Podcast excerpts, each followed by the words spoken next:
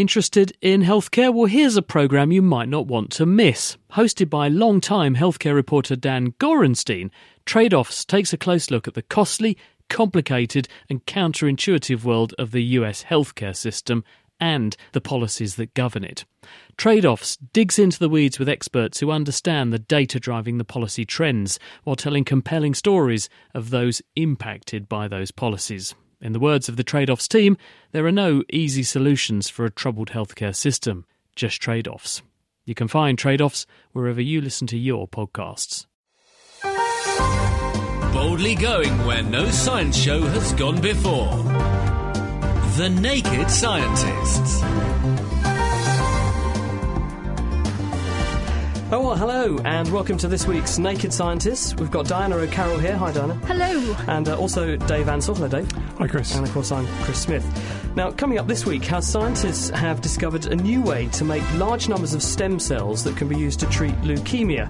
And these are stem cells that have been taken from the umbilical cords of newborn babies. Also, the scientific reasoning behind the needle in a haystack phenomenon, why hunting for rare things actually makes them much harder to find. And we'll find out what the relevance of that is to security at Heathrow. Plus, how women can affect men's testosterone levels. Indeed, it is official.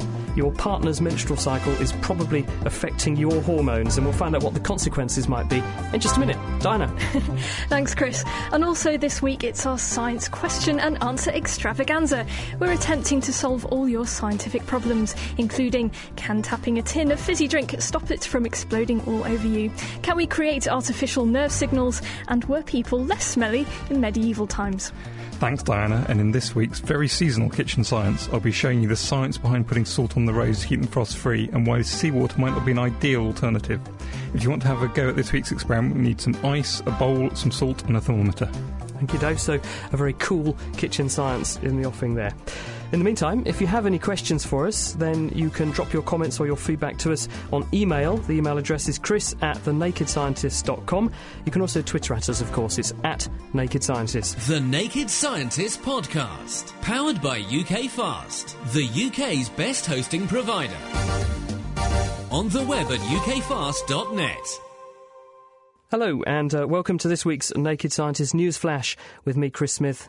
With me, Diana O'Carroll. And with me, Dave Ansell.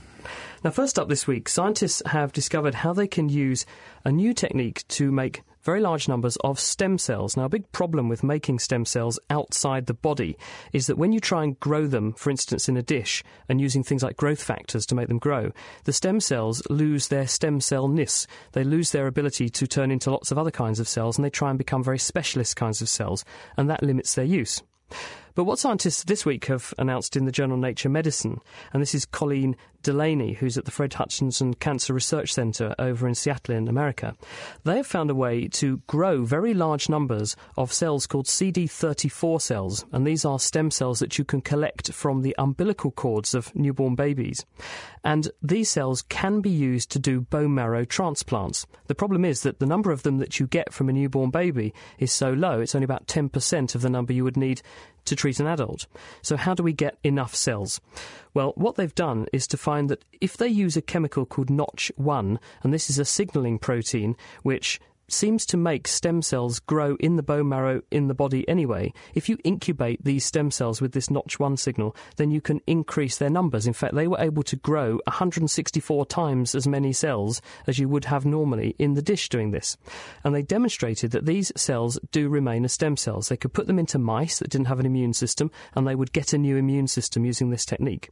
They've also been able to do this in patients who have got leukemias and are undergoing bone marrow transplants for their leukemia. So they took 10 patients who had a very severe leukemia and needed a bone marrow transplant, and in those patients they took umbilical cord blood stem cells, grew them up using this technique, and managed to get those patients to engraft. In other words, you put the stem cells into the patient, they go to the diseased bone marrow, replace the marrow that was there and was diseased before, and give the patient a new bone marrow.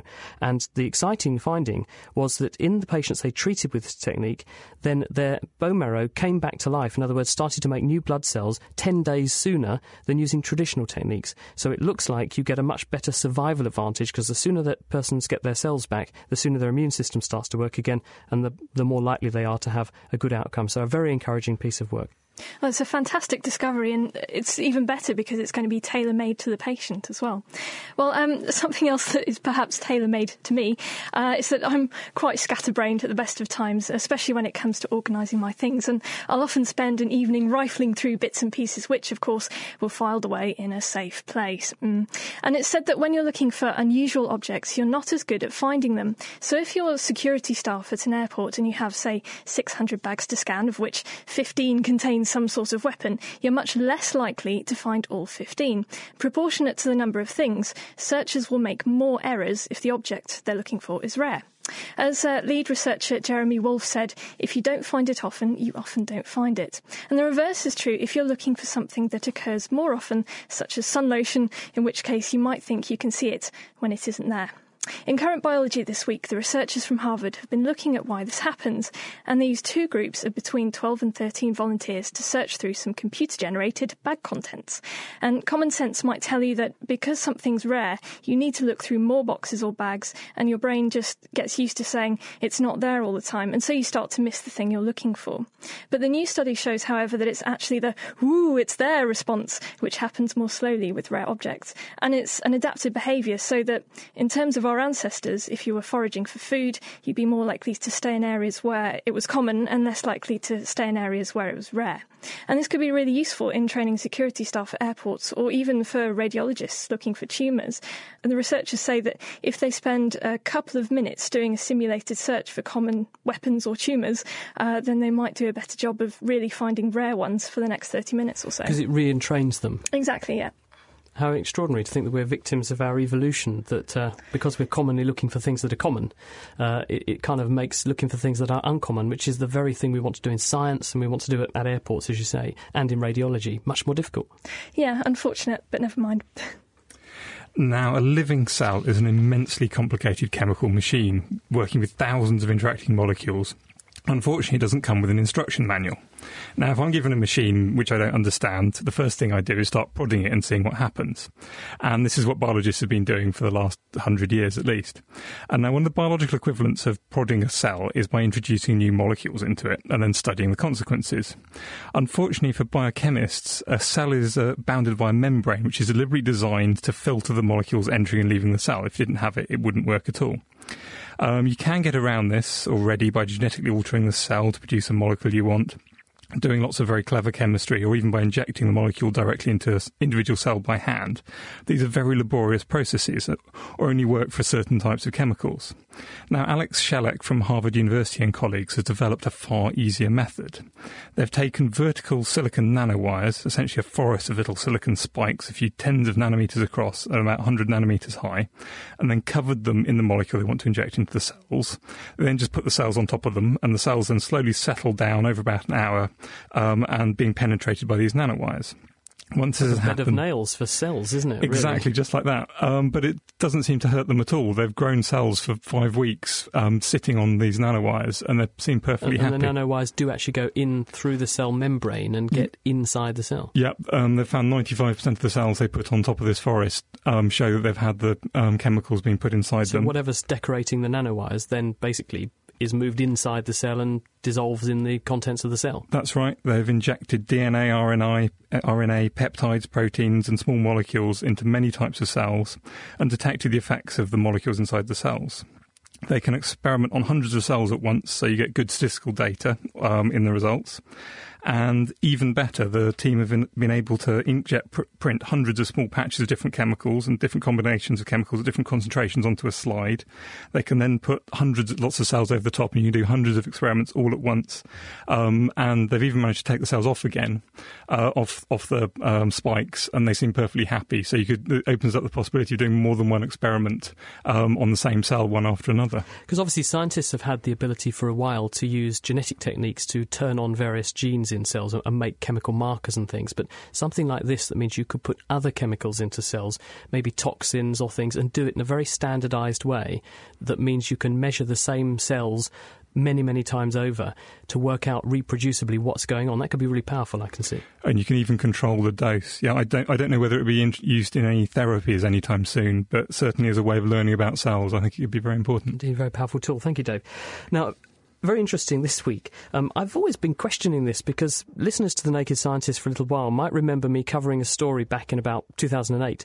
A guy called Jeffrey Miller showed that if you look at lap dancers in Albuquerque, imagine having a grant to go to a lap dancing club. He was asking these lap dancers in these clubs to record how many tips they got at different times of the month. And they found that women who weren't on the contraceptive pill, so they had a normal menstrual cycle, in the middle of their menstrual cycle, around day 14, which is when you're most fertile, you're most likely to get pregnant if you have sex then, at that time their earnings went up by 200% compared with women that were on the pill or at other times of the month. So that showed that it wasn't something to do with beauty, it was something to do specifically with signals coming from the women and influencing the men who are giving them tips in the lap dancing club.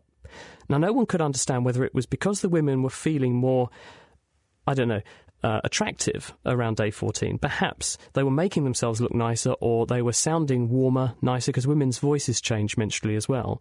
Maybe that was what was inducing the men to be more generous. No one knew.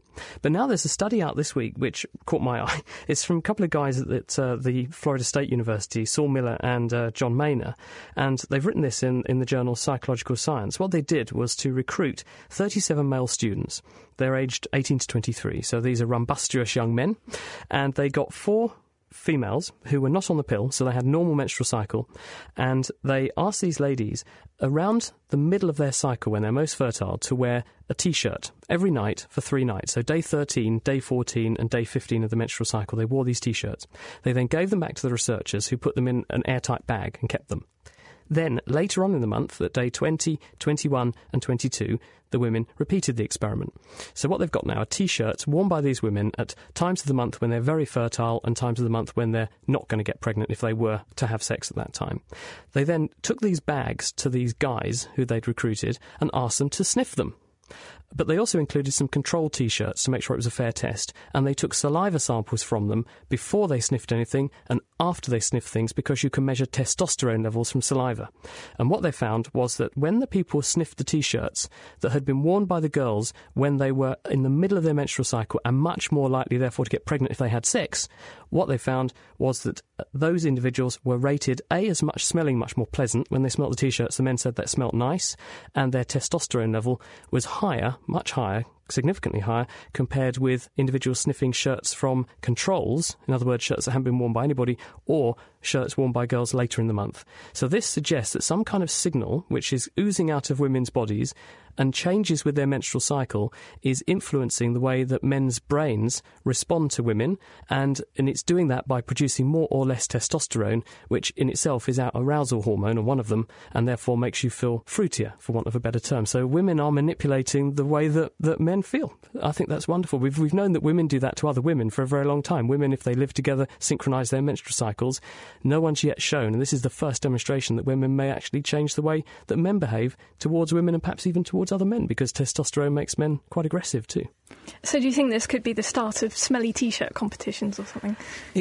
Well, no comment. I obviously don't know your washing techniques, but I think it's an intriguing observation, and it's been a sort of gap in our knowledge that's been needing to be filled for a little while, actually. So do they think that it's a chemical released in the sweat rather than perhaps different species of bacteria that might respond to different temperatures? No one knows. We only know that it's a smell, because this experiment isolated the women from the very thing that was influencing the men. In the lap dancing club, the question was, well, the men could see the women, so was there something else going on? Was it the women influencing the men? Here, it's just a smell. So we don't know what's making the smell change, but there's clearly something which is going into the men's noses and making them change their behaviour.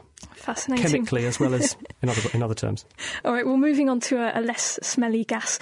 We've heard about sequestration deep beneath the earth with CO2, and now here's another way of dealing with the CO2 problem, and it's copper. It's quite tricky to extract CO2 from air, as it's quite a stable molecule, at least compared to the other component of air, which is oxygen, and also nitrogen as well. And so most of the time gaseous oxygen will bond to a metal, for example, before carbon dioxide does. But this new copper complex, reported in the journal Science this week, can ignore boring old O2 and go straight for CO2. And the researchers, led by Elizabeth Bauman at the Leiden Institute for Chemistry, say that typically the problem with oxygen is that it will gain an electron more readily than CO2. But this copper complex will happily donate electrons to carbon dioxide instead. So to extract CO2 from the air, they put this copper complex into solution, and the researchers say that the atmospheric CO2 to which it's exposed will be absorbed. And then to extract the carbon again, they just added a lithium salt solution, easy as that. They put a low voltage across it of about 0.03 volts, and presto, the organic compound precipitated out. And as a bonus, the byproducts can be converted into useful compounds, which can be used in things like cleaning products and wood preservation products. What's really useful is the copper complex can be cleaned at the end of the reaction and reused. It's a catalyst. So they managed to do this 6 times in 7 hours. And compared to other methods of sequestration, it's actually really cheap. And there's a possibility that accessible copper ores might run dry not too far in the distant future. So I don't know how long that might last. Presumably it's energetically favourable as well. Have they done the sums to prove that it is actually worth doing it this way? Well, yeah, because the voltage that they put across it to clean it, again, is so very low compared to other methods that, it's really cheap in terms of energy. Thank you very much, Diana. Right, well, you couldn't really have escaped the coverage this week of the disaster that's happened in Haiti. We've heard lots and lots of reports in Port-au-Prince, which is the capital city in Haiti, where they had the earthquake earlier this week. It was said to be magnitude 7 on the Richter scale, and the number of people who may be dead or injured runs into many thousands. Loads of those reports have looked at the humanitarian crisis, but very few of them have actually looked at what's going on geologically. So we've invited Dr. Paul Mann, who is a geologist at the Institute for Geophysics at the University of Texas at Austin, to join us and fill us in a bit more. Paul, welcome to The Naked Scientists. OK, thank you for having me. It's a pleasure. Could you first of all, in practical terms, explain to us what a magnitude 7 quake is? Okay, the term magnitude refers to the Richter scale, which is a way to assign a number to quantify the amount of seismic energy released by an earthquake. It's a logarithmic scale, so an earthquake with a magnitude 5 on the Richter scale would be 10 times larger than a magnitude 4. So just to tell you what the effects of these different magnitudes might be as a person, the 0 to 2 level is not felt. The magnitude 3 level would be felt, but there's no damage. Okay, magnitude 4, you have shaking with limited damage. Magnitude 5, you're talking major damage. Magnitude 6 is considered a strong earthquake, and that can cause destruction, especially in populated areas. Just to give you an idea of how many magnitude 6 earthquakes there are per year, there's about 120. Magnitude 7, which is the size of the Haiti earthquake, is considered a major earthquake with damage over large areas. There's about 18 magnitude 7 events per year. Remember that most of them are occurring in unpopulated areas, so the Haiti event is unique in that respect, and that it occurred in a very densely populated area, therefore you have a lot of casualties. And geologically, Paul, what actually went on to cause this to occur? Okay, faults, well, basically we're on a plate boundary. We're on the boundary between a small plate, it's called the Caribbean plate, and the North American plate. And if you can sort of visualize this geographic region, this is the Caribbean. We've got Haiti and Dominican Republic sharing the island of Hispaniola. We've got Jamaica off to the west. We have Central America farther to the west. So through this area runs a roughly east-west trending fault system. We call it a strike-slip fault. And what that means is the two sides of the fault are moving horizontally with respect to each other. But this fault movement doesn't occur in a steadily slipping way. Instead, it occurs with these sort of spasmodic jerking motions. These faults, because they're so irregular along their surface, can actually store motion for hundreds of years. So what's happened in Haiti is the fault is basically a frozen surface. It hasn't moved since, we think, about 1770. As the plates keep moving past the fault, which is frozen, the fault reaches a point where it can no longer sustain the stresses that have built up along it. So what we think happened in Haiti was that suddenly the fault ruptured in order to catch up to the plates, which have been smoothly moving past it for these hundreds of years. And when you say energy is being stored in the fault, in what form is the energy being stored? Because obviously the plates are trying to move past each other a couple of centimetres a year. The fault isn't going anywhere. So where is the energy actually going, and how is it being stored there? Well, the energy is elastic energy, and it's being stored in the rock beneath the fault trace that we see at the surface. And remember, this surface area, this fault is very large because it's cutting down through the upper part of the crust. This particular earthquake, its hypocenter, or the zone of rupture at depth, was about 5 kilometers below the Earth's surface. So it gives you an idea of the large surface area along these very irregular fault planes. But it would be analogous to drawing a rubber band back, and that rubber band is storing elastic energy to the point where the rubber band breaks, and that would be analogous to the earthquake. You made some predictions a couple of years ago, a year and a half ago, that this may be about to happen. How did you manage to do that?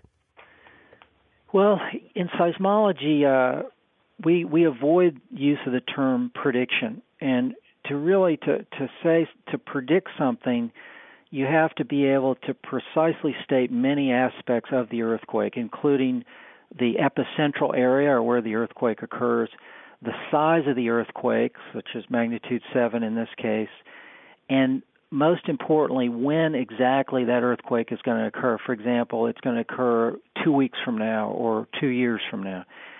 Unfortunately, in seismology, there is no success by anyone in predicting earthquakes.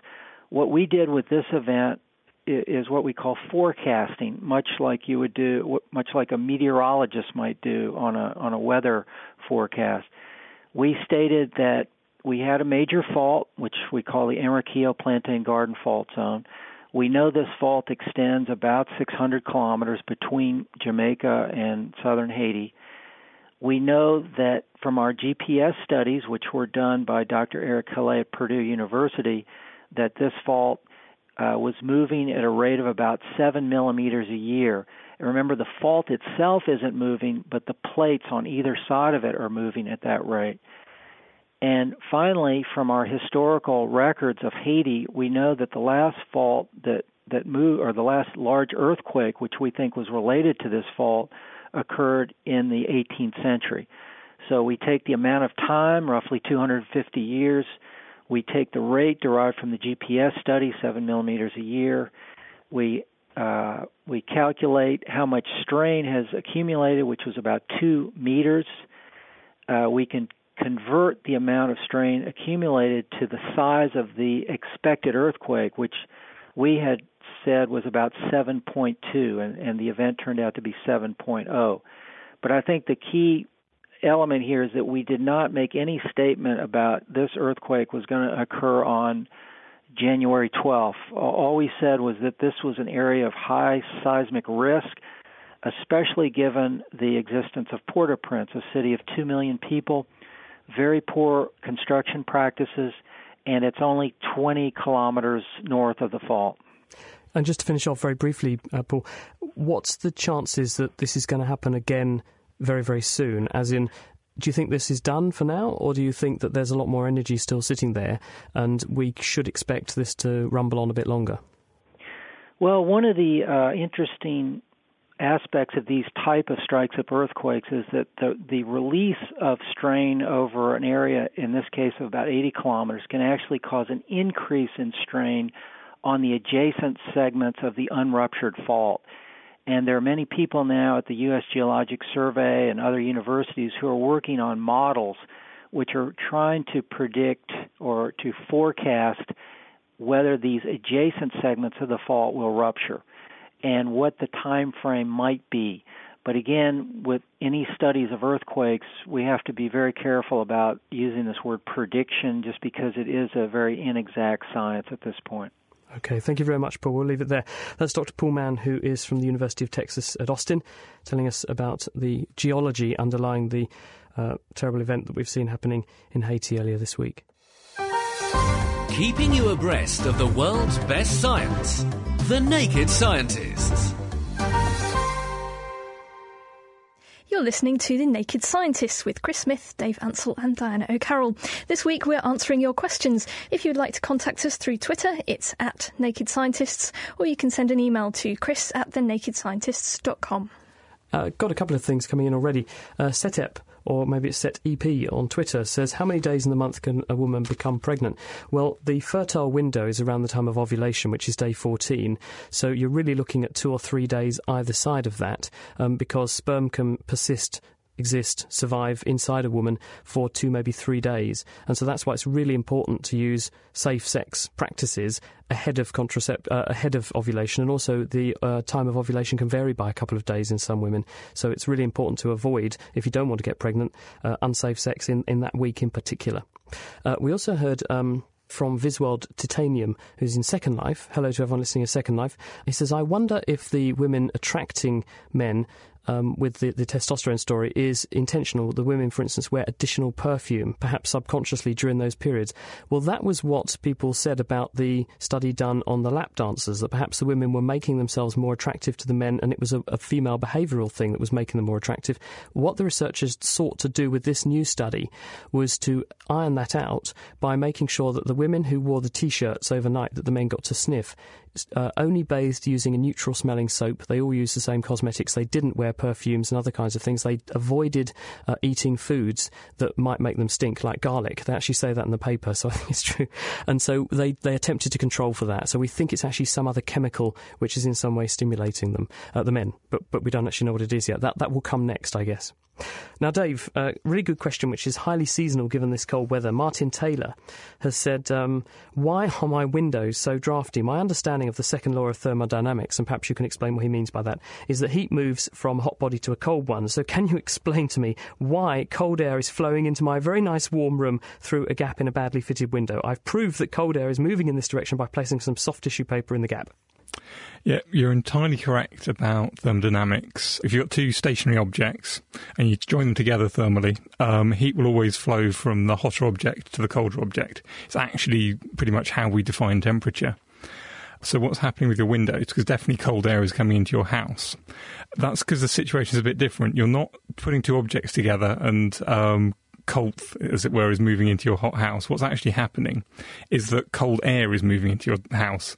The laws of thermodynamics say nothing about where air goes, and they don't disallow this. So basically, large lumps of objects can move around as they like, not ignoring the laws of thermodynamics, but they don't constrain them in that way. But definitely, heat will move from a hot object to a cold object otherwise. Thank you very much, Dave. Now, I've got a question, probably this one's for you, Diana. It's Sarah, possibly Sarah. She says, Chris, when comparing medieval times to present day, the lack of hygiene back then seems pretty offensive. Were people then just not as smelly as we are today? In other words, does the processing, additives, antibiotics and hormones in the food that we have today, for instance, affect our body odour? And she's an American who's actually listening to us in Germany. I think for the most part the answer is probably no.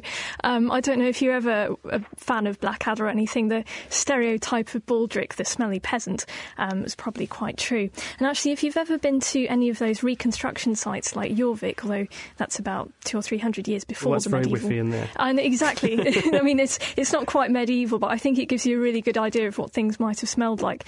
And they include all sorts of toilet smells and cooking smells and mouldy thing smells. It's pretty awful. And from what we know from the archaeology, there wasn't a lot of bathing going on for the peasants, at least. And there were certainly in the houses of medieval people, there are all sorts of bits of evidence for maggots and flies and things just living in the house with them. But it may have been for the more upper-class medieval people, like lords and things, they did actually bathe maybe once a week. They used to keep their clothing near the loo in their castle, didn't they? Because castles had guard robes, which were the bogs, and correct me if I'm wrong, but wasn't that done under the intention that the things that rot your clothes, the moths and things that would make your clothes go horrible, would avoid the stink for the same reason we would? Yeah, and they were probably slightly better ventilated than the rest of the place as well, because of course their toilets were just, you know, holes. Indeed, because your clothes would smell otherwise, wouldn't they? Indeed. Exactly. So yes, they probably did smell pretty awful. Also, actually, there's another thing I'd like to add, is that if you're constantly being exposed to horrible smells, you're going to be desensitised to them, aren't you? So perhaps in that sense, I think there are limits. Yeah. I don't know. Definitely, when I've been hiking for a weekend or even a week, and you just can't wash, but after a few days you don't notice it, and everyone stinks and you don't mind. But as soon as you wash, then you really notice the effect. It's all a relative thing. Diana, very good standard of hygiene, we have to say. Thank you. Dave. I've got a question here for you, Chris, from Liam. His question is, does too much calcium make your bones brittle? Oh, that's actually a very good question. And the answer is yes, it does, surprisingly. Of course, calcium forms up with phosphate to make the chemical apatite, one of the hardest chemicals we know, which is what makes bones hard and stony and tough. But if you have too much calcium, that can be as bad as having too little, the condition osteoporosis, where the bones actually begin to lose their calcification and the matrix of the bone and get weak and are more likely to break. There's another disease called osteomalacia, where you have too little just of the calcium, and that also makes bones weak. But if people actually lay down too much calcium in bone, and there's a condition called osteopetrosis, from petrous as in stony. This is where people can have, say, 5 times the amount of calcium in their bones as they should have. It's a genetic condition, it's very rare, it's familial, and it's I think it also goes by the name Schomburg-Albers disease or something like that, but it's very rare. And in these individuals, they cannot break down, their cells that break down bone, called osteoclasts, don't work properly, because the way bone is normally formed is that you have an equilibrium between laying down bone and breaking down bone, and that's how bone continuously gets modelled. And if you shift that equilibrium in one direction or the other, you either lose or gain bone. And what scientists have found is that people who have this osteopetrosis, the osteoclasts that normally break down bone cannot work properly. They have a deficiency of an enzyme called carbonic anhydrase, and you need that to break down the calcium phosphate, the apatite, in order to remodel the bone. And as a result, they just keep on making their bones get harder and harder and harder. And as a result, they in fact go beyond the point of being beneficial and in fact become less flexible and more likely to break. So they get brittle. Yeah, because I did a kitchen science a while ago about because bones made up of both apatite and proteins, and it's a mixture of the two things. The proteins make it tough and stop it breaking, and the apatite makes it strong. And if you haven't got enough protein in there, it becomes very brittle and it just falls apart. Thank you, Dave. This is The Naked Scientists with Chris Smith, Diana O'Carroll and Dave Ansell. It's our science phone-in extravaganza. If you have any science questions for us, then do send them in and we'll try and solve them for you. You can Twitter at us. It's @NakedScientists, or you can send us an email, chris@thenakedscientist.com. Lifting the lab coat on the world's best science. The Naked Scientists. And now it's time to join Mira Senthingham for an update from the world of technology. And this month she's using her artificial intelligence to solve mysteries. Yes, so it's time for our first technology update of 2010. And I'm here with our resident techie, Chris Valance. Hello, Chris, and Happy New Year. Happy New Year to you too, Mira. So what's been happening in the world of technology over Christmas? I hear that artificial intelligence has been playing a big part. Well, you said 2010, so I'm going to take you to 221B, 221B Baker Street, Sherlock Holmes. Over Christmas we had the release of the new Guy Ritchie film. As part of a trailer for that, if you like, a digital interactive trailer, there's an online game, 221B. Now what's interesting about that is the way in which it uses artificial intelligence. As part of the game, you get to play as Holmes or Watson. You have to interrogate suspects. You have to ask them questions, and the answers they give help you complete the game.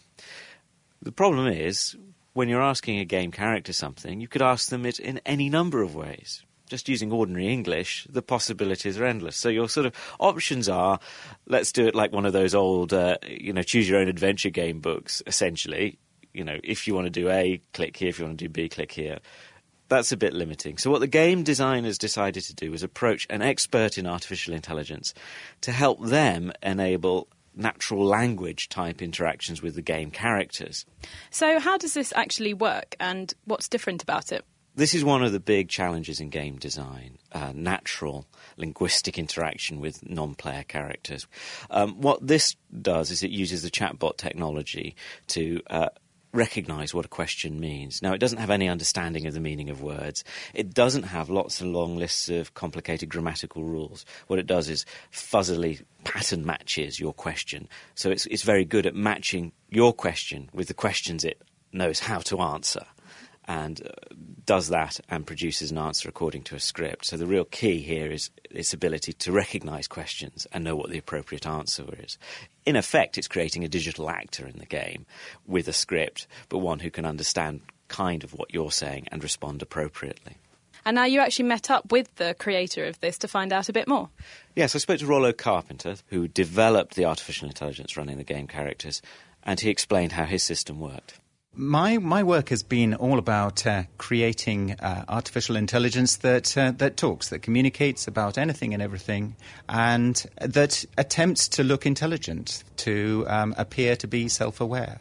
The same fuzzy technology, fuzzy interpretation of inputs is used in the game. So it is our role to predict what you as Holmes or Watson, what you might know at that point in the game, and the conclusions you might draw, the questions you might ask. But given the nature of language, there are a near infinite number of possible questions you might ask, some grammatical, some not grammatical. So how does the computer understand a question? It understands by predicting what you will say and finding the nearest match amongst its trillions of predictions. So essentially it's kind of pattern recognition, essentially. Exactly. It is a kind of pattern recognition, but where the patterns are all treated fuzzily. If you mistype a few letters, it's not going to be upset. You've used the technology you've developed to build artificial personalities, but there is clearly commercial applications for this kind of technology. What do you see as its potential uses? A machine that can genuinely understand what people say is valuable in almost any number of ways, but some of the most obvious and immediate concern with customer services, support, marketing, and so forth. So when I ring up a call centre, at some point in the future, I might get a computer. Indeed. The people at the end of the phone all too often have to work to a very restricted script, and a computer would be capable of handling scripts 10,000 times larger. And so it may actually do its job enormously better. That was Rollo Carpenter, whose chatbot technology drives the characters in the game. So, Chris, have you actually had a go on this? And if so, were you able to solve a mystery? Well, I didn't get as far as solving a mystery. I did try out interrogating one of the characters, and you can see the results of that up on a video on BBC News Online. It does work surprisingly well, actually, asking questions in natural ways, even trying to catch it out a little bit. You can still have a go at the game. It's still up online as we speak. 221b.sh is the web address. So I'm going to probably have a go on that as soon as possible. But is this also now something we're going to see enter more areas of gaming? I think it's hard with the big budget games. Game designers have told me the challenge there is essentially that you have very complicated pieces of animation when you have these, for console games, when you have these stunning visuals. You get voice actors to do the dialogue. So spontaneously creating dialogue and the action to go alongside it is quite a big technical challenge, just from the sound and visual side, let alone making that dialogue meaningful. So this is still an area where there's a lot of development to be done. It's still a big technical challenge. Elementary, my dear Mira. Sounds fun, though, doesn't it, that game? I might have a go myself. That was Mira Synthelingham talking to Chris Vallance, who's our resident tech expert, and he was explaining how artificial intelligence in the world of gaming and possibly call centres could be the way forward. Oh, dear. Diana. Right, I understand we have a question from Amanda. Hello, hi. Yes, I'm actually having a little bit of an argument with my husband at the moment regarding our electricity bill. It's almost doubled in the last year, and he seems to think that it's because I leave the lights on constantly. I disagree. I think that it's possibly the fact that he plays his Xbox maybe 24 hours a day over the weekend. He's also got a hot tub out in the garden that's heated constantly, a pond which has got a pump on it. And I would just like to know the actual difference between the costs of these various things. Oh dear, right. I don't want to be responsible for splitting up a marriage. I know a good lawyer, Amanda. Just thought I'd drop that in. Okay, well, I'm actually a bit of a games consoler person myself. So this was quite enlightening for me, actually. I've got some numbers for you. So what I've done is I've made the assumption that you pay maybe 15 pence per kilowatt hour, and I guess sort of the euro is on parity with the pound at the moment. So let's imagine that your husband is playing on a 42-inch LCD TV. That's pretty big, and that will draw about 200 watts. And so so that will probably cost about 3 pence per hour. And if you're doing 2 times 5-hour sessions over the weekend, that's going to be about 30 pence.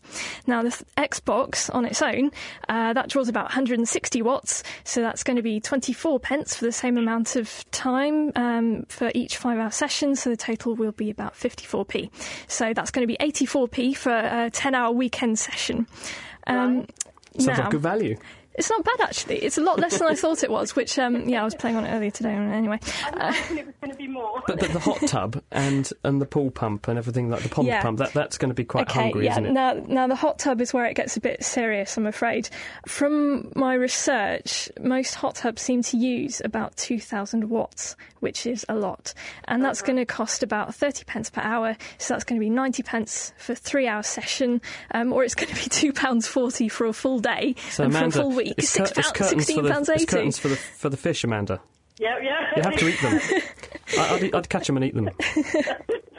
And then, if you want to compare it with your bulb usage, so if you've got energy-saving bulbs, I'm guessing that you're good boys and girls over there. Some are, but we've got a lot of spots in our house. Okay. They, I think, use quite a lot of electric, don't they? Okay, well, I mean, if you're using a nice 20-watt energy saving bulb and you've got 3 of them on for 8 hours overnight, 7 days a week, that's going to cost you about 50p. But if you've got the old-fashioned style ones, that's going to be £2.52. But, I'm afraid the whirlpool there or the hot tub, that's going to be the real killer. Heating all that water up is going to be really costly, isn't it? Amanda, thank you very much. It's, I hope that you can resolve it. I think the bottom line is that no one really is any worse than the other, but the heating up a lot of water in a hot tub is going to be quite costly. But then so are those light bulbs. Maybe consider some energy saving ones. That's it. I think you're probably right. And the 1 megawatt tableau of Christmas decorations you put on the outside of the house this Christmas, that's got to go too. Okay.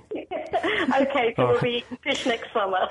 Good to have you on The Naked Scientist. Thanks for calling. Thanks a lot. Okay. Amanda Berta calling us with her electricity conundrum.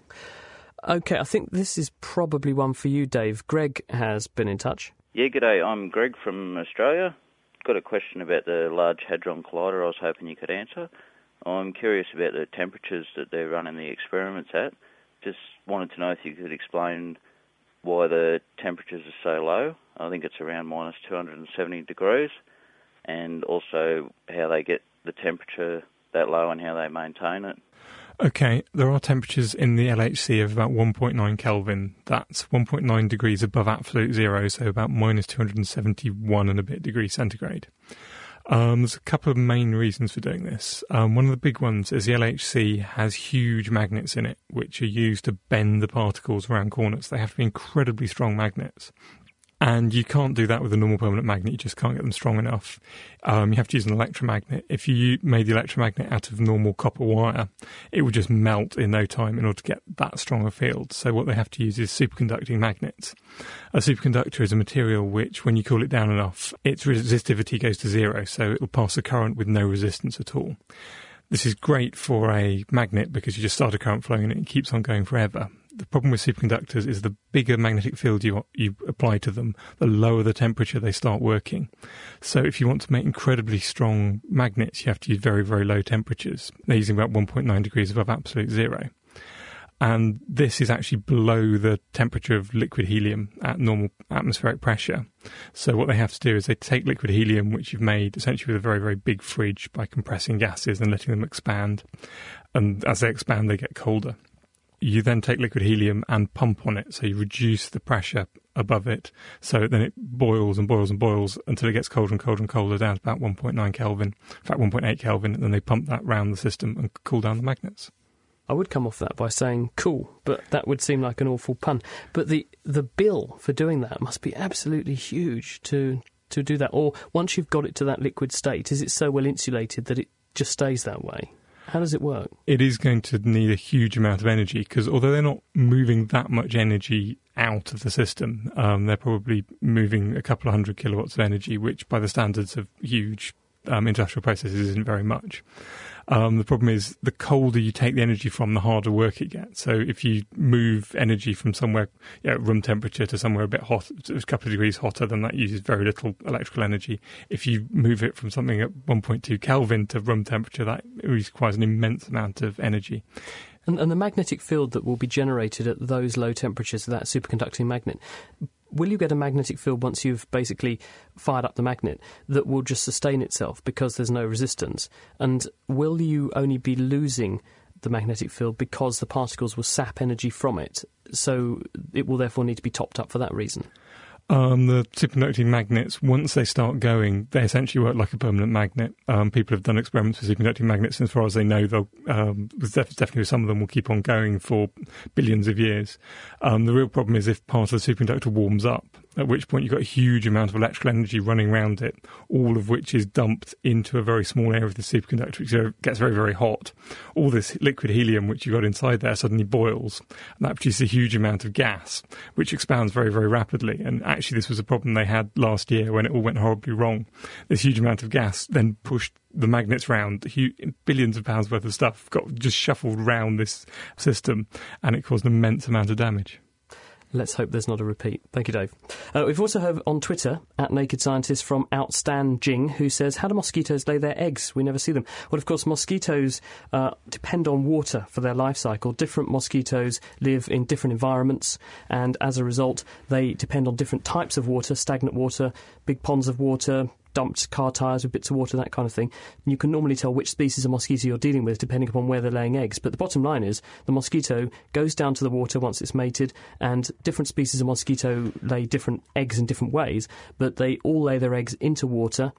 The certain species lay them as individual eggs which drift off. Some of them lay big rafts of eggs, and the eggs then mature and hatch into little larvae which then have an aquatic phase. They grow in the water, they eat algae and things and turn into mosquito larvae that are big. These eventually then mature into full-blown mosquito flies that then take off and come and eat you. And so you just have to keep an eye on a patch of water and you'll see the mosquitoes coming down to lay their eggs. Okay, Chris, I've got a question here from Hamza, and he asks, can we create artificial nerve signals? Yes, we can. We actually know quite a lot about how nerve information travels. If you can imagine a nerve cell as a bit like a long straw with sides and a container in the middle, a space in the middle, what nerves do is to move positively charged ions, in this case sodium ions, from the inside of their channel, inside the nerve, to the outside world. So the inside of the nerve is a bit minus compared to the surroundings. And when a nerve impulse travels along a nerve, what happens is that some positive, some sodium, goes back inside the nerve through tiny pores which are on the surface of the nerve. And this does what's called depolarizing the nerve, and it makes that little section of the nerve become transiently a bit positive. Now, what that does is two things. One, it starts an electrical signal, rather like a Newton's cradle, running inside the nerve, but it also activates other little channels and pores on the surface of the nerve a bit further downstream, and they open and let some more plus in to sustain and maintain the propagation of the signal, which in a big nerve is actually travelling along at something like 100 metres a second. It only actually ends up going in one direction, though, because in the opposite direction, behind where it's just been, the nerve then pumps the plus back out again and puts some bit less plus in, so it goes back to being minus. So the nerve resets itself. And this process happens in milliseconds. So you can literally conduct hundreds, if not thousands, of these impulses down a nerve in less than a second. So the information can travel very, very fast. And you can make that happen by stimulating the nerve. If you just apply a little bit of electricity to the wall of the nerve, to the nerve fibre itself, you can actually make that process trigger off, and then it self-sustains. The signal will then propagate along the nerve to wherever it goes, in both directions actually. And scientists use this for a number of reasons. One is that you can artificially activate muscles that way. So if you've been paralysed, for example, you can use techniques like this to restore movement to certain muscle groups by electrically stimulating the nerves that supply those muscles. And another reason is to use brain stimulation. One disease is Parkinson's disease, where this has been done quite effectively. surgery, scientists implant a little electrode in the part of the brain which is involved in the same circuit as is affected by Parkinson's disease and which makes movement. And if you stimulate those bits of the brain electrically, you can trigger off impulses in the right way and at the right rate to help people who have Parkinson's symptoms to overcome those symptoms and move a bit more easily. So it is possible to recreate nerve signals. At the moment, it's fairly low resolution. You're not stimulating individual nerve cells, you're stimulating clusters of nerve cells, but at the same time, you can do that. And also, if you listened to last week's programme, you'll know that we talked about cochlear implants, which are things that can basically stimulate the nerve that conveys hearing information into the brainstem. Well, they're doing effectively the same thing. They're stimulating nerve cells directly to send sound information into the brain. Yeah, because I remember about a year ago we had a story on Breaking Science, didn't we, with the researcher Andrew Schwartz, who basically monitored the signals being sent from chimps' brains and then translated them using a computer into muscle movements. Yeah, I guess that's sort of going the other way, isn't it? Rather than putting input into a cluster of nerve cells, what he was doing was recording the activity, understanding how nerves are encoding information and using that, once it's been decoded by a computer, to then drive muscle movements again in an arm. I think they were making the chimpanzees reach out and grab things, weren't they, just by the power of thought? Yeah. Indeed. Right, this is The Naked Scientists, and we're solving your science conundrums. We can be contacted on Twitter at Naked Scientists, or you can send us an email, chris@thenakedscientists.com. Bringing the facts to bear. The Naked Scientists. And now it's time for Kitchen Science, and this week we thought we'd get experimental to answer this seasonal question. Hi, it's Chris Ogilvie here from Wakefield, West Yorkshire. We currently spread rock salt on the roads in the winter weather. The grit's not used to increase traction on the snow. It's just a convenient delivery method for salt, as a salt and water solution remains liquid below 0°C. So if all we need to melt ice and snow is a liquid salt solution, why not just pour seawater onto the roads and pavements? The only salt mines in the UK are in Northern Ireland, Cheshire and Cleveland, but nowhere more than 70 miles from the sea. So using seawater must be cheaper and more practical solution than rock salt. So, Dave, why don't we use seawater? Well, there's a couple of reasons. The first one is just logistical. Although Chris was thinking that it would be a lot cheaper to get the seawater to the roads because it's much less far to go, seawater is essentially fresh water mixed with about 35 grams per litre of salt. So about a 30th of the seawater is salt. So if you want to get the same amount of salt onto your road, you're going to have to use 30 times as much stuff, which means you're going to have to carry it 30 times as much weight. It's going to be a lot heavier. It's going to be a lot heavier, so I'm not convinced about the logistics argument. And the other one is just how well it works as a de-icer. Now, a really important question for that is how cold something will work as a de-icer. So, for example, the traditional thing that you use is salt. So I've just got a set of normal table salt here, and I have got a bowl full of ice cubes. Put a couple more ice cubes in there. Right, so first thing we can do is just try using conventional salt and see what happens. And so we've got a bowl full of ice there, so Dave is just about to add some salt. And I've also got a thermometer to measure the temperature as this happens. OK, so this is representing the grit on the road, essentially. Yeah, so this is essentially you've got ice on the road, and we're going to throw some salt on it and see what happens. OK. So if we start off, the ice is at about 0°C, give or take. OK, sounds about right for frozen water. If we throw some salt on the top... That looks like a lovely cocktail. You can sometimes hear it's just crackling a bit. Yeah, just slightly. OK, now the reason for that might become clear when we measure the temperature. OK. So if we measure the temperature of this, it's now down to about -10, -11°C. That's quite cold. That's really quite chilly. And if you look carefully at the ice, you can see it melting where the salt is, and so it's melting away. So what's happening is the salt's causing the ice to melt. And in order to melt ice, you need a huge amount of energy. That's because you're ripping apart bonds between water molecules. And that energy's got to come from somewhere, and the place it comes from is the thermal energy of the surroundings. So the temperature of the ice is reduced because you're just taking heat out of it in order to melt the ice. And it will keep on melting until it reaches the melting point of the liquid above it, so the salt water mix. So we can use this as a way of measuring how good something is at de-icing things as to how low a temperature it will get ice to by putting it on, when you put it on the ice. Right, so when you're gritting the road, what it means is that the temperature outside has to be that much colder in order for the ice or water to freeze. That's right. So this salt would work down to minus 13 degrees centigrade perfectly fine, but anything below that, it would still freeze. It's still amazing to think that in order to melt something, paradoxically, you're making it colder. That's right. But, yeah, the energy's got to come from somewhere. No such thing as a free lunch. Well, what are you going to do next? OK, so I've now got two more bowls full of ice, and I'm going to put some seawater, which I mixed up earlier, into one of them. OK. Another tasty cocktail, courtesy of Dave. So this has got a few turds, a couple of condoms, that kind of thing, is it? Genuine seawater. Yeah. No, it was fresh water I mixed with salt because it's quite a long way to the sea from Cambridge. And just for a change, I thought we'd try some screen wash, which is supposed to be an antifreeze as well. So we'll try putting that one into another bowl. My screen wash didn't work this winter. Driving down the motorway, completely locked up solid. Actually, I know several people that's happened to. Yeah, they just sort of press the screen wash button and nothing comes out. Yeah, the whole of my screen wash system froze. You had the hairdryer for about half an hour before I went somewhere just before Christmas. That's no good. You should start washing your hair in your screen wash. OK, so now we'll have a look at the seawater and see what temperature it's getting down to. OK, using your very high-tech temperature measuring device. Yeah, this is a radiation thermometer. It can measure temperature things without touching it. So this is just basically repeating the sprinkling on the salt, but seawater instead. That's right. We've cooled down the seawater to about 0 degrees C in order to get a fair test. And that comes out at about minus half a degree C. Ooh, so it's not quite the minus 13 then, is it? No, basically the less salt you have in the solution, the higher the melting point. So seawater isn't actually a very concentrated solution, so it doesn't work very well. Actually, if you had pure seawater, its melting point is about minus 2 degrees C. And actually, I've managed to freeze some seawater with in another pot, which is actually just frozen in there. Wow, you have actually frozen seawater. It's just like being in the Baltic.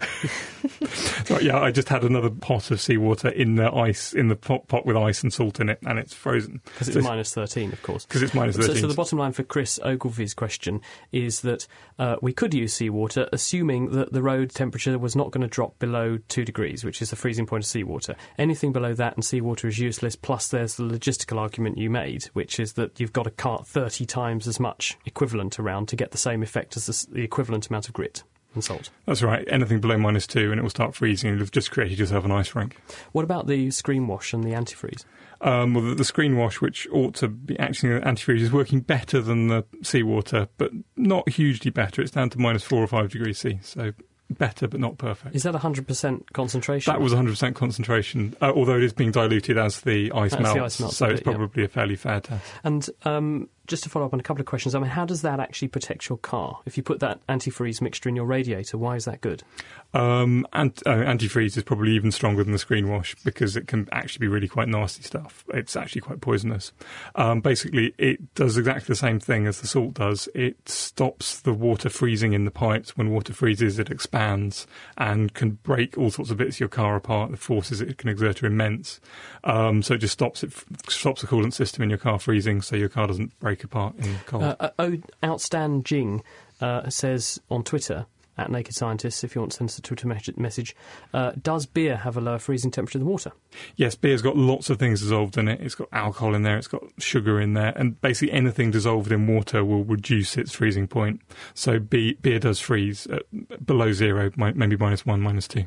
And the CO2, I suppose, if it's fizzy, that will have an effect too. That will also have an effect, yeah, definitely. And so, if you were to take some beer and put that in the freezer, could you make it much stronger? Is this a way that you could illicitly do a bit of distillation because you'd freeze the water into ice first and then some slightly more alcoholic liquid would be left? That's right. When you freeze water, it can't take in all these solutes, all these dissolved things into its structure because ice remains really quite pure. And so what's left gets stronger and stronger and stronger. I don't know if you've ever drunk frozen squash or frozen fruit juice. The stuff which you drink first is incredibly strong, incredibly sugary. And then slowly as it melts, it gets weaker and weaker and weaker until what's left at the end is basically pure water. Actually, I did used to know someone who was a big fan of beer lollies. I think that's why. Vodka jelly probably as well. Yes. Thank you very much, Dave Ansell, with this week's Kitchen Science. You can find details on the web, presumably. Yep, at www.thenakedscientist.com/kitchenscience. Some wonderful pictures and Dave's write-up if you'd like to try the experiment for yourself at home, and then you can tell us what you find. Now, Diana, this one for you. You got the medieval smelly question, now you've got another smelly question. Sandra, I presume that's her name because it's quite a long name she's written here. She says she's in Surprise in Arizona and she wants to know what volume of gas a person has to have, in other words internal gas, farts, to affect their own weight. Does having gas make you weigh more or less? Well, we had a bit of a discussion about this, and I think what it comes down to is what your farts are composed of. Of course, there's some hydrogen sulfide in there and occasionally some methane. I think it depends what kind of bacteria you have in your gut, but I think it was about 5 out of 7 people will have methane produced in their farts. And, of course, methane is lighter than general gas, and therefore you'd think if you had that in your gut then it would make you a bit lighter. But of course there's the question of pressure. So if you have a lot of gas in your body that's under pressure, you know, maybe it would actually be denser than air and actually make you heavier. What do you think, Dave? Oh yeah, there are various things which could be in the gas. One which could be a really major constituent is hydrogen, which is one of the lightest gases we know of, and that can be up to 50% of your flatulence. And if it's made up of mostly hydrogen, then it's going to be much less dense, and the pressure changes are going to be very, very small. So it could, when you expel the gas, it could even make you heavier because the hydrogen could have been acting a bit like a helium balloon and floating you ever so slightly. I don't know if you could do a test by seeing if it gives a squeaky pop with a lighted splint. Maybe a Kitchen Science for the future. Yeah. Got a question here. Never and also Erin asked the same thing. They said, does this whole business of tapping a tin when you've had, say, a drink can come out of a drink dispenser, does tapping the tin to stop it exploding all over you really work, or is that a myth? It does certainly have an effect. The theory is, or it can have an effect. I haven't got it to work 100%, but it's supposed to help. The idea is that if you've shaken up a can, the reason why it explodes is there's lots of little bubbles in there already of carbon dioxide in the bottle. In the liquid already, that gives bubbles, lots of places to start bubbles, and they can get bigger very, very quickly, so it all explodes and forms a foam.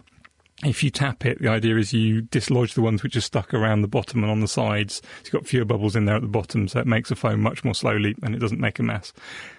Terrific. Thank you, Dave. I'm just going to sneak this one in, which is E. Hill Burns on Twitter, @NakedScientists, wrote to us, said, do all satellites go round a planet? And he also then says stars and other things. So I think we're presuming non-man-made satellites in the same direction. And if so, why? Well, the answer is effectively yes, because they condense out of what's called a protoplanetary disk, which is a big spinning disk of material, which initially starts off as an envelope around the star, which is at the centre of the solar system, or the particular galaxy area you're talking about.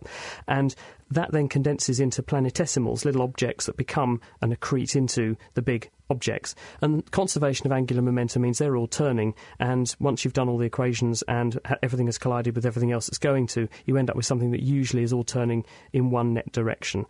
That's not to say that big collisions can't come in and then turn things around a bit, and we think that Uranus is turning on its side because it is, possibly because there was a big collision with something else way back in history, and that's what made things actually turn around in that rather strange way. So the answer is yes, we think things do go round in one consistent degree, direction, in the same plane, but there are exceptions at the level of individual bodies which can spin in funny directions. Right, now it's time for this week's Question of the Week. Diana? Well, this week it's all about how to look good with a gecko. My name is Luke McNeil, and my question is, it's often said that people resemble their pets or vice versa. Is this a phenomenon that has been studied? Do people choose pets that resemble them, or is this a matter of us noticing when people do resemble their pets and forgetting when we see people who do not resemble their pets? So, is it a matter of selective memory or selective image? I'm Dr. Lance Workman. I'm a psychologist at Bath Spa University. Well, I think there are two reasons why pets look like their owners. The first reason is that we tend to buy pets, and dogs in particular, that fit in with our lifestyle. So if you're an active, robust person with lots of energy who likes to be outdoors a lot, then you may well buy a dog that is likewise full of energy. It's a bit like selecting a spouse. It'll work really well if you find someone who fits in with your lifestyle. That's the first reason. I think the second reason is a more subtle one, and that is that I think we're drawn to others that look a bit like ourselves. It's a bit of an old Freudian notion, but I think it does stand up to scrutiny. So at some sort of subconscious level, when we choose a pet, we're looking for something that in some way reflects ourselves. I think there's both of these reasons going on there. I think you begin to look for similarities rather than differences. So I think if we say, oh, here's Fred and here's Jack Russell, don't they look similar? You're already led along that path. There's something that some people call the confirmation bias. So, for example, if you go to a fortune teller and they say 6 things out of 20 that are correct, you go away and you remember those 6 things and you forget the other 14. And my own study suggests that people get this right about 2/3 of the time, maybe 60%, something like that. So there's a good 30 to 40% of the time they get wrong in matching pets up to their owners. So I think, we remember the ones we get right. But again, 2/3 is well above chance. So it's a mixture of some real truth in the idea that we look like our pets and the fact that we look for evidence that supports that case. Diana, owner of 2 Rottweilers, and I'm just joking. Oh, shut up. I know you own a weasel, don't you, Chris? Meow. So although we do tend to remember better those pets which resembled their owners, it looks like many pet buyers will tend to choose animals which look a little bit like they do. And in Lance's research, he tested this by showing 70 volunteers photos of dogs and dog owners and asked them to match one to the other, and 60% of the time they got it right. I wonder if the same is true for cats, because they tend to be a bit more sort of homogenous in terms of shape, I think, possibly. Well, next week we'll be researching another sort of pet. Hi, Naked Scientists. I'm Jan from Norwich, and I'm the captain of a large oil tanker. I have a question about pigeons. We often get flocks of wild and racing pigeons land on our decks, and they can stay for weeks until the crew have fattened them up for the pot, that is. My question is this. Does the steel in the structure of the ship, which is about 50,000 tons, affect the pigeons' navigation system? I've heard that they rely in part on the Earth's magnetic field. Can migratory birds be pulled off course by large steel objects like Jan's 50,000 tonnes of steel tanker? Let us know what you think by email. It's chris@thenakedscientists.com, or write your answer on the forum for us to read out. And the forum is at thenakedscientists.com/forum. And if you have any fancy pigeon-related recipes for Jan to take with him on his next set of travels, then you can send those in too. And interestingly, Diana, I've just seen pop up here, Amateur Scientist has just written into our Second Life site, but many pets are also given as gifts. So presumably, if what you're saying is true, then the person giving the gift must also think that the gift looks a bit like the presumptive new owner. Would you agree? I think that's a bit presumptive of the gift giver, isn't it? You can get your words together better than I can this evening. Thank you very much, Diana O'Carroll, with this week's Question of the Week. And you can get that again through our website as its own independent podcast on iTunes or at nakedscientist.com/QOTW. Well, that's it for this week. We have run out of time. Thank you for all your questions, thoughts and comments. Keep them coming in, do. It's chris@thenakedscientist.com, or follow us on Twitter @NakedScientists. Next week, we're back with a look at what happens when you blow things up. We've got an explosive bit of broadcasting for you, looking at the science of landmines and how we study them safely and how we build better vehicles that are more landmine resistant. We'll also be looking at how you study explosions safely in the laboratory and what happens when you blow stuff up underwater. If you've got any explosively oriented type questions, then do send them in. It's chris@thenakedscientists.com. Thank you to our wonderful production team, Ben Vousler and Mira Senthilingam, and our other 2 wonderful team members, Dave Ansell and Diana O'Carroll. Until next time, goodbye. The Naked Scientist podcast comes to you from Cambridge University and is supported by the Wellcome Trust, the EPSRC and UK FAST. For more information, look us up online at nakedscientist.com.